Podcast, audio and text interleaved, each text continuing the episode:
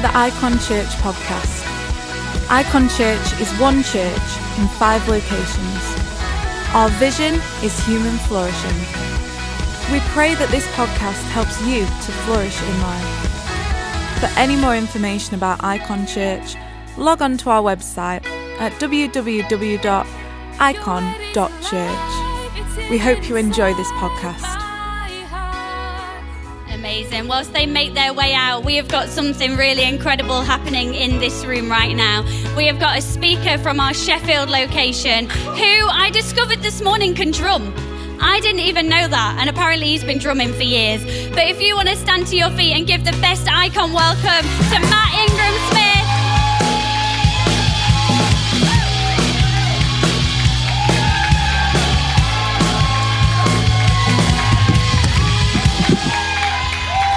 Thank you very much. Thank you, thank you. Thanks, guys.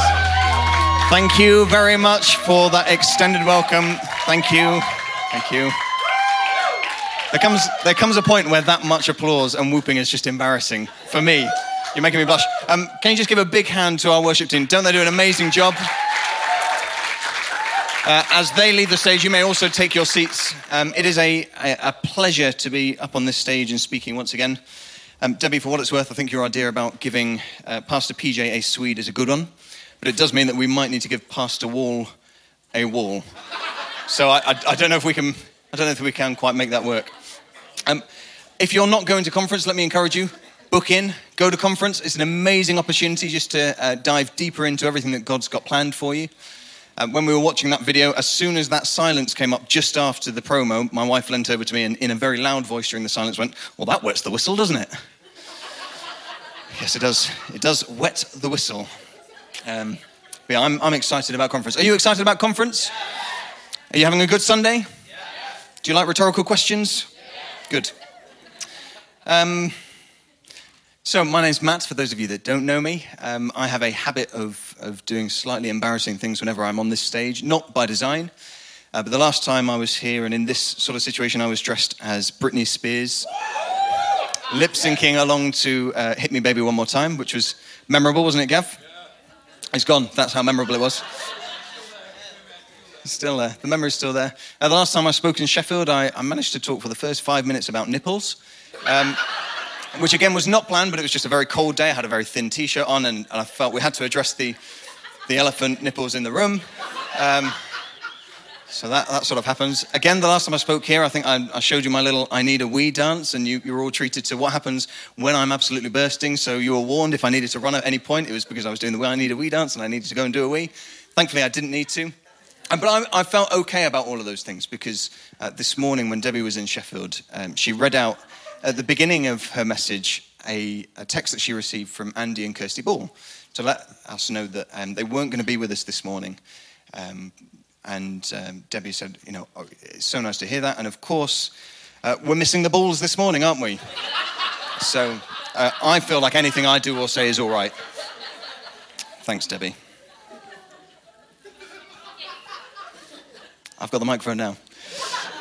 Uh, so we've heard in church a, um, a couple of messages over the last 12 months or so, over um, the, the, few weeks that we've been together, about the idea of joy, the idea of happiness. Um, we've heard about how modern psychology combines two contrasting yet coexisting Greek philosophies to help us understand joy today. So we've heard about hedonia, which means happiness, we'll all say that together, and eudaimonia, which means meaning. You're, you're so close in that with sadness. It's, uh, it's meaning not, not sadness. Um, so I want to uh, just read you the whole book of Philippians 4, and that's not because I'm trying to waste the time that I'm up here, but I think it's uh, a really important letter that Paul writes. And why is this relevant to what we're, we're talking about and learning today?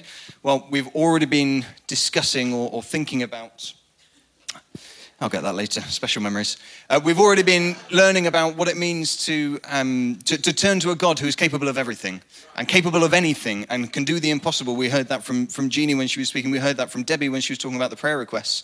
Um, and, and, if there's one person in the Bible that knows that our God can do anything in the midst of uh, trials, in the midst of um, difficult situations, it's Paul, right? Because Paul went through some unimaginable issues. He uh, was imprisoned for his faith. He was persecuted. He was tortured and eventually died because of what he believed, because of what he knew to be true about our God. So, if there's one person that's qualified in my book to talk about joy and what that means, it's, uh, it's Paul. So, he writes in this book of Philippians 4.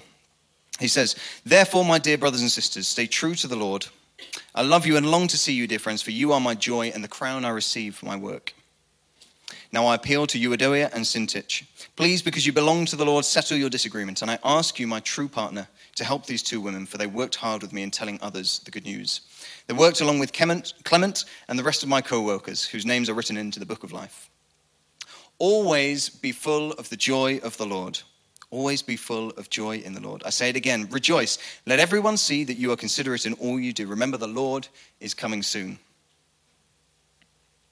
Don't worry about anything. Instead, pray about everything. Tell God what you need and thank Him for all that He has done. Then you will experience God's peace, which exceeds anything we can understand. His peace will guard your hearts and minds as you live in Christ Jesus. And now, dear brothers and sisters, one final thing. Fix your thoughts on what is true and honorable and right and pure and lovely and admirable. Think about things that are excellent and worthy of praise. Keep putting into practice all you have learned and received from me, everything you heard from me and saw me doing. Then the God of peace will be with you. Paul goes on. I'm not going to read the rest of the chapter right at this moment, but we're going to um, just take a look at a couple of things that Paul writes in there. Um, there's a, another theologian, a great philosopher of our time, that speaks about joy. So I want to um, uh, encourage you to turn your eyes to the screen as we hear from Marie Kondo.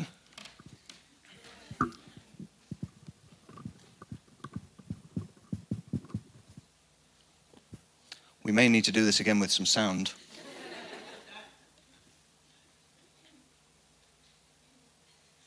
Let me tell you what's going on while we, while we wait for this. If we can just pause the video, uh, my friends in the back room.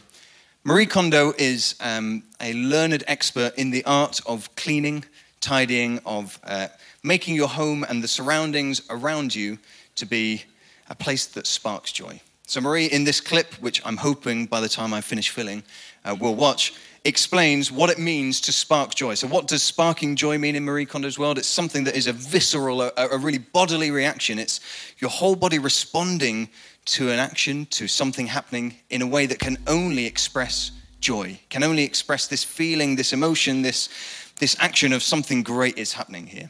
And I'm hoping we're going to watch what this means.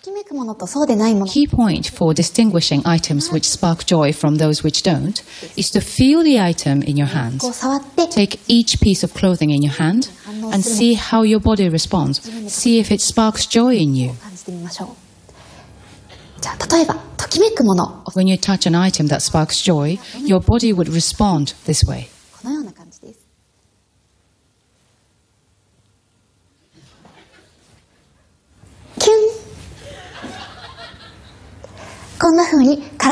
Feels as if every part or every cell of your body lifts up little by little.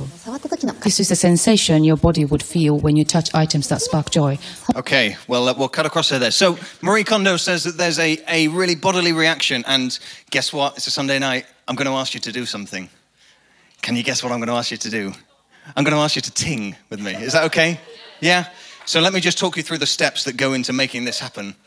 You prepare your body like such with a hand that's pointing somewhat diagonally up to the right, and then you just ting. So, um, with a bit more, the, most of you got the idea that you've got to do this in a bit of a falsetto. Nat was just ting. so, I'm going to ask all of you to encourage Nat that next time he does this, he's going to go ting. Yeah? Are we ready? So, we're going to go one, two, three, and then we're going to ting together. So, one, two, three, ting. That was pretty good. So, what I want you to think is that as we talk about joy, as we talk about this feeling, this emotion, this response, that actually what this is is your body responding in a way that goes ting. There we go. Always count on you, Nat. And, and this is actually what the title of my message is What Sparks Joy? We're getting it. We're getting it. So, at the beginning of the book, uh, we, we read or we heard from Paul when he was saying these things. I'm just going to recap this. He says, Now I appeal to you, Euodia and Syntyche. Please, because you belong to the Lord, settle your disagreement. And I ask you, my true partner, to help these two women, for they worked hard with me in telling others the good news. They worked along with Clement and the rest of my co workers, whose names are written into the book of life. Isn't it, isn't it really encouraging that um, in this letter that's so well known that Paul is writing to the first church that he planted, that um, his advice, his words to them isn't something really doctrinal, it isn't really heavy theology, it's not pulling apart the meaning of Scripture, but actually the first thing he's saying is, come on, guys, let's settle our disagreements. Isn't that encouraging that even the first church that existed, those first followers of Jesus, who many of whom would have had first hand experience of him, they were still getting it wrong as well. I, for me, that speaks into the, the art of humanity that um, Paul has really practical advice in this, this, um, this first part. And for him, what he's saying is, what sparks joy here? So for me, joy stems from a heart that overflows with thanksgiving and love for others. How can we respond to the call from God with a hard heart? How can we respond to God in a way that brings joy to God, if our heart is hard, if it's closed off, if actually we're carrying the burden and the weight of disagreement, of dis- misunderstandings, actually God is calling out to us and we have to respond in a way that takes, into, takes that into account. Paul's saying, because you belong to the Lord, you belong to the Lord, settle your disagreement. If needs be, find someone else that will help you find a way through that. Mediation. God is talking about therapy right here in the, uh, the Bible. That's okay. We're made in the image of God. Jesus saying, Love others and you love me. Love others and you love me. If you picture the face of Jesus on every single person that you meet, how would that change your response to them? If you picture the face of Jesus on every single person that you come into contact with, and I'm not just talking about here in church, but as soon as we step out of these doors, as we go into our Monday, as we go into our Tuesday, and the rest of our week, if you saw the face of Jesus on every single person, how does that change what your reaction is, how you treat them, how you treat the world around you? You know, I think we have this thing in, um, in our culture about celebrity, don't we? Um, and we, we lift our game, as it were, when we see people that are famous that, that evoke a, a response in us. I think about my wife, um, who, uh, not so, uh, in the not so distant past, flew all the way to Dublin, uh, flew all the way over to Ireland, um, not for a wedding, not for uh, any great event, but because the man of her dreams, who is not stood here on the stage at the moment, but who is uh, a, man called Cillian Murphy, for those of you who are Peaky Blinders fans. Um, he was appearing in a, a, play in a tiny little theatre somewhere on the outskirts of Dublin that no one's ever heard of, no one's ever going to go and see. But she flew all the way over to Dublin because she wanted to see her hero, her idol, this man that meant so much to her. Cillian Murphy, the man that actually, if you look at a picture of him, looks like a slightly melted waxwork model of himself. Because he's, he, let's be honest, he's a strange looking man, isn't he? In hindsight, I know it seems like that. And if you give me some time, I'll work out why it's not jealousy, but it's actually a really thought out, reasoned argument. But Glenn, you're probably right. I do wish that my wife looked at me in the way she looks at Cillian Murphy, the melted waxwork model. Thank you, that's the right response. Ah. But what if we saw the face of Jesus uh, in, the, in the same way in which we celebrate those, those famous people, those, those people that are around us that evoke that visceral reaction? What if we saw Jesus in the same way on the, the faces of the people around us? How would we treat them? If we approach the world around us with the same spirit of thanksgiving and love for others, would that spark joy in us, in the people around us? I, I don't think there's any other reaction. If you don't believe me, here's what Paul continues to write Don't worry about anything. Instead, pray about everything. Tell God what you need and thank Him for all that He has done. There's nothing, nothing revolutionary in here. There's nothing um, that is surprising about this, but at the same time, it's so surprising because I love that nothing is too small for God. We know that, don't we? Nothing is too small for God. Paul isn't encouraging us only to take the big matters, the big worldly matters, the ones that everyone gets behind and everyone cares about to God. He's saying, take everything to God. Nothing is too small for our God. Our God is so big that sometimes we can think, oh, I don't want to bother him with, with my stuff. I don't want to bother him with, with my junk, the things that are getting me down, because, you know, some people have got it so much worse. And that's true. There's always someone that's got it worse than us. There's always someone that's got it better than us. But that doesn't mean that God doesn't care.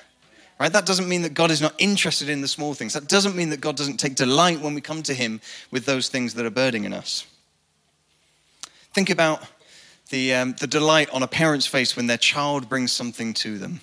And uh, I can't speak directly from experience here, but if you're a parent in the room, you will know that at some point during the upbringing of your children, they will have brought you a leaf, or they will have brought you a brick of Lego, or they will have brought you that little piece of dog poo that they just found on the path. And, and for you, let's be honest, this isn't the most exciting thing in the world, but your child has brought it to you. So, how exciting, how much joy is, is lifted up within you because your child has come to you with this thing. Nothing is too small for you in this moment because your child sparks joy in you. Your child is someone that you delight in, so you take joy in the small things. You're not going to say, um, take that leaf away and only come back to me when you've written me a, f- a full thesis on Brexit or on the state of the world. Um, that, that reference won't make sense um, in a couple of months. So I'm going to make the most of it while I can now. For me, one of the things that does spark joy is um, we have a two year old niece called Willow, uh, and she is just going through a phase at the moment, having not wanted to know me for the first 18 months of her life, where now I'm sort of her best friend, and it's pretty cool. So whenever Soph goes around and sees the girls and I'm not there, she'll just say, Matt, Matt.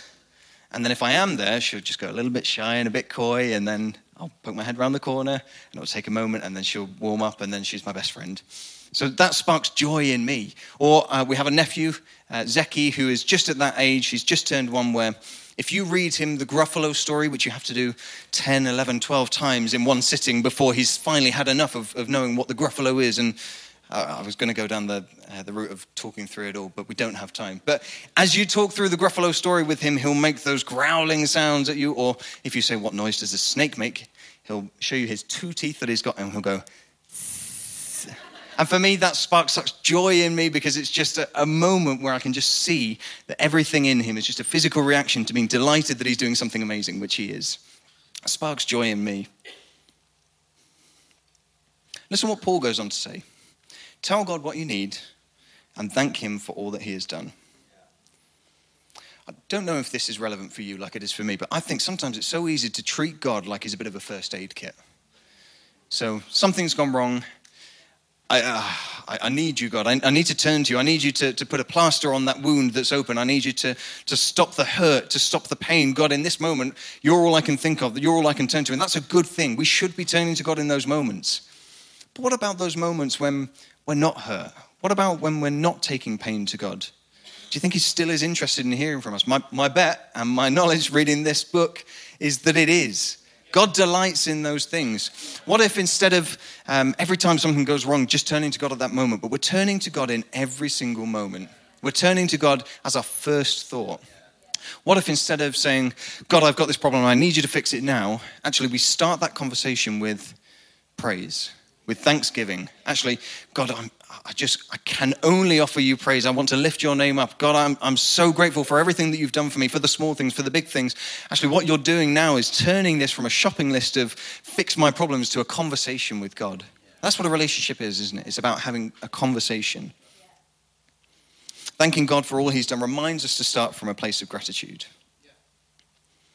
So, most sermons have, uh, uh, uh I've been told that most good sermons have three points. Um, this is not a good sermon, so I only have one point.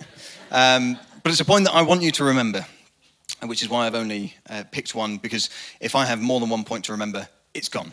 Uh, ask anybody at work, I'll remember the last thing you say to me, nothing that goes before. So this is my single point, and it's that joy doesn't just happen. It's not an emotion, it's not an emotional, emotional response, but joy is a path you choose. So that's the point. Joy is a path you choose. We know, and we've probably all heard messages about the fact that happiness and joy are different things. That's sort of an established fact. We know that.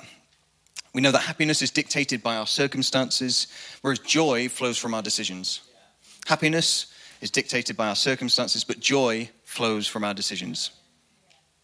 So, how do we not let ourselves and our emotional state be dictated by the situations we find ourselves in? Paul's words again. And now, dear brothers and sisters, one final thing. Fix your thoughts on what is true and honorable and right and pure and lovely and admirable. Think about things that are excellent and worthy of praise.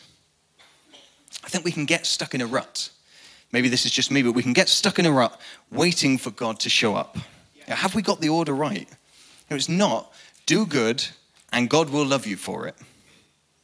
You know, he's already taken care of that. But if we start taking notice of the little things around us, think about things that are excellent and worthy of praise. That, for me, is encouragement for us to reset our minds in the way that we think. Practical stuff. If you've got a task ahead of you that's daunting, focusing on the negatives, the things that could go wrong, the things that we're worried about, just magnifies that issue, doesn't it? Um, it's something that if we really focus in on, oh, this could go wrong, this could go wrong, it's probably going to go wrong. You've heard that saying if you think you can or you think you can't, you're probably right. Psychologists, uh, they encourage us to, to visualize um, or use visualization as a stepping stone to success. So if you can see it working, if you can see the good things, if you can see the positives, you're going to make it work. Um, I work in sales. Uh, and I've been through my fair share of sales training. And one of the things that um, is banged into us, or uh, I've learned about time and time again, is this idea of radiators and drains. Has anyone heard of radiators and drains, the concepts? It's the idea that in life, broadly speaking, you've got two types of people. You've got your people that are radiators who uh, you can't help but feel the warmth when you're around them, that they just exude a certain something, something that lifts you up, something that um, makes you feel good, something that brings joy into your life through what they do. And then the idea is that a drain is uh, something that pulls away, it sucks life out. And actually, the idea is do you want to be a radiator? Do you want to be a drain? We can all think of people that drain us, I'm sure. Uh, I'm not going to go through a list of people that drain me, but I'm sure we've all got our own ideas of people in our lives that maybe when we're with them, when we're around them, actually we just feel something being sucked out of us. But what about the opposite? What about those who radiate that warmth and light and joy? I think in church of people like uh, Mama, who, uh, when she greets you, she will do so with the biggest, warmest hug, no matter what she's in the middle of, because she takes joy from seeing you. She takes joy from being around you and you in turn take joy from being around Mama.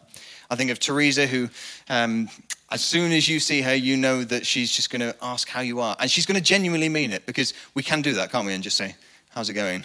I'm not really bothered about your response. I've just got to say something so that I can walk away at this point. Teresa, great example of someone who will ask you, and she'll genuinely care. For me, that, that sparks joy in me. I think about Ruth, who is never, oh, apart from right at the second, thanks, is never without a massive beaming smile on her face. Oh, such a close, close, close illustration there. But that, that smile that just radiates warmth, that just brings joy and light into other people's lives. You can't be sour faced around Ruth, can you? That's just a fact. I think of Jacob, who is the first person to make a beeline for anybody new that walks into this building. And is the first person to make them feel warmed and encouraged and at home. These signs that we have around the building saying, Welcome home, they're no mistake. And it's people like Jacob with his, his warmth and the joy that he takes in welcoming new people that helps make that a reality. I want to be somebody that people say these things about. I want to be someone that is a radiator, someone that sparks joy in other people and in God. Not just the people around us, but I really believe that we spark joy in God whenever He sees these things in us.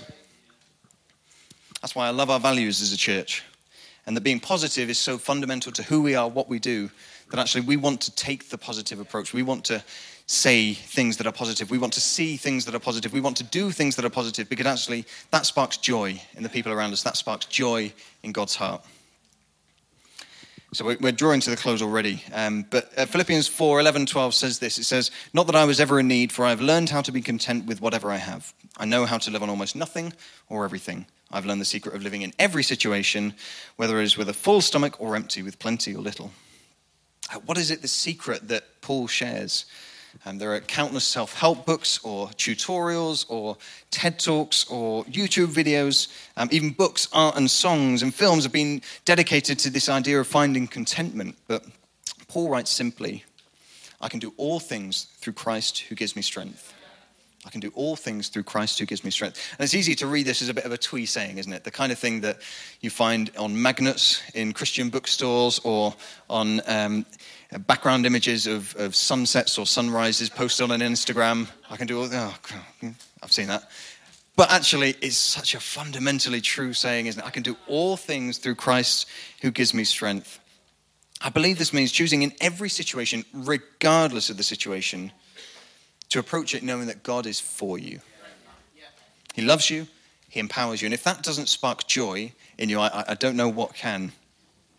Paul ends with this promise of hope. He says, And this same God who takes care of me will supply all your needs from his glorious riches, which have been given to us in Christ Jesus. We're going to go back into to worship, and I, I want to use this as an opportunity to, to praise God, to, to worship his name, absolutely. But I want to take this as a moment for us to spark joy in God, for us to find joy in every situation, for us to declare the goodness of God, for us to declare what our response to this magnificent, all encompassing creator who I, every time I stand on this stage, I end up going into this, but I just think it's so true that God is so incredibly big. He created everything. He created the stars in the sky. He created everything we see around us, every fiber of our beings. He created and He knows intimately, yet He loves us. He loves you. He loves me. He knows everything that you've done. He knows everything you're going to do, yet God still loves you. For me, that's, that's joy. To know that there's a creator, there's a father who, no matter what goes on, no matter where I am, no matter how far I feel from God, He loves me. He's going to keep pursuing me. For me, that's something that just sparks joy in everything. So we'll go back into worship, but we're going to get an opportunity to respond after that. So just take this moment just to um, to connect with God, to uh, seek Him out, to pursue Him in the same way that God is pursuing you. We hope you enjoyed this podcast from IKON Church. If you'd like any more information about IKON Church, log on to our website at www.ikon.church. Have the best week.